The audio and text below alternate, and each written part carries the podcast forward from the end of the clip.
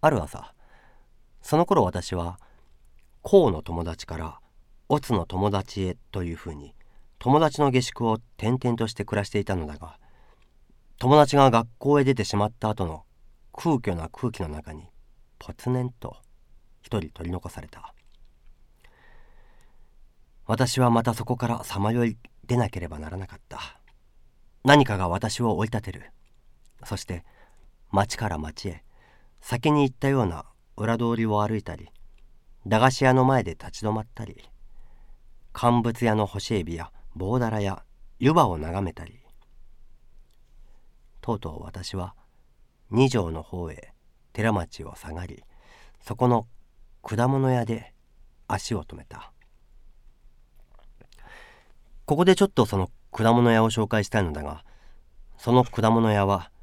私の知っていた範囲で最も好きな店であった。そこは決して立派な店ではなかったのだが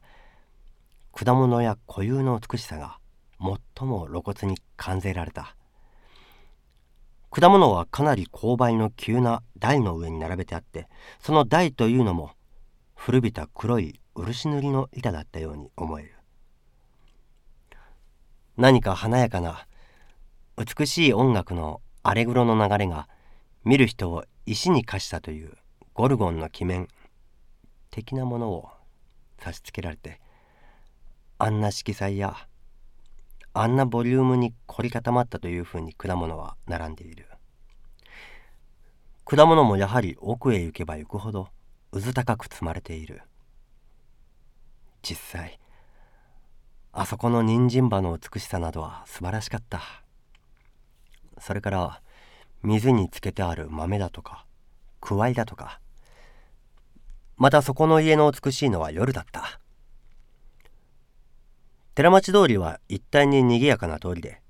と言って漢字は東京や大阪よりはずっと住んでいるが飾り窓の光がおびただしく街路へ流れ出ている。それがどうしたわけか。その店頭の周囲だけが妙に暗いのだ。もともと片方は暗い二条通りに接している街角になっているので暗いのは当然であったがその林家が寺町通りにある家にもかかわらず暗かったのがはっきりしない。しかしその家が暗くなかったらあんなにも私を誘惑するには至らなかったと思う。もう一つはその家の打ち出したひさしなのだがそのひさしが目深にかぶった帽子のひさしのようにこれは形容というよりもおやあそこの店は帽子のひさしをやけに下げているぞと思わせるほどなのでひさしの上はこれも真っ暗なのだ。そう周囲が真っ暗なため店頭につけられたいくつもの電灯が周雨のように浴びせかける絢爛さは周囲の何者にも奪われることなく欲しいままにも美しい眺めが照らし出されているのだ。裸の電灯が細長い螺旋棒をキリキリ目の中へ差し込んでくる往来に立って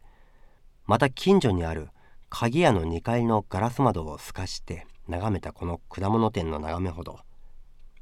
その時々の私を強がらせたものは寺町の中では稀だった。その日私はいつになくその店で買い物をした。というのはその店には珍しいレモンが出ていたのだ。レモンなど5個ありふれている。がその店というのもみそぼらしくはないまでもただ当たり前の八百屋に過ぎなかったのでそれまであまり見かけたことはなかった。一体私はあのレモンが好きだ。レモンイエローの絵の具をチューブから絞り出して固めたようなあの単純な色もそれからあの竹の詰まった防水系の格好も。結局私はそれを一つだけ買うことにした。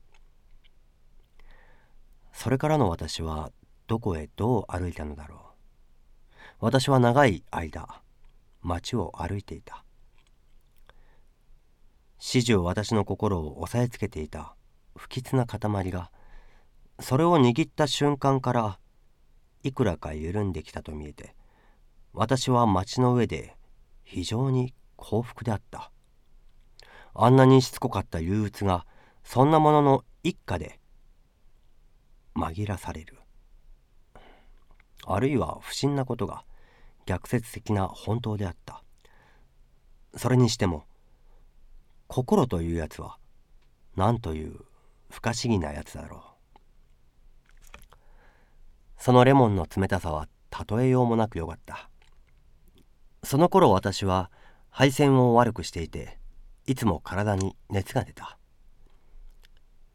事実友達の誰彼に私の熱を見せびらかすために手の握り合いなどをしてみるのだが私の手のひらが誰のよりも熱かった。その熱いゆえだったんだろ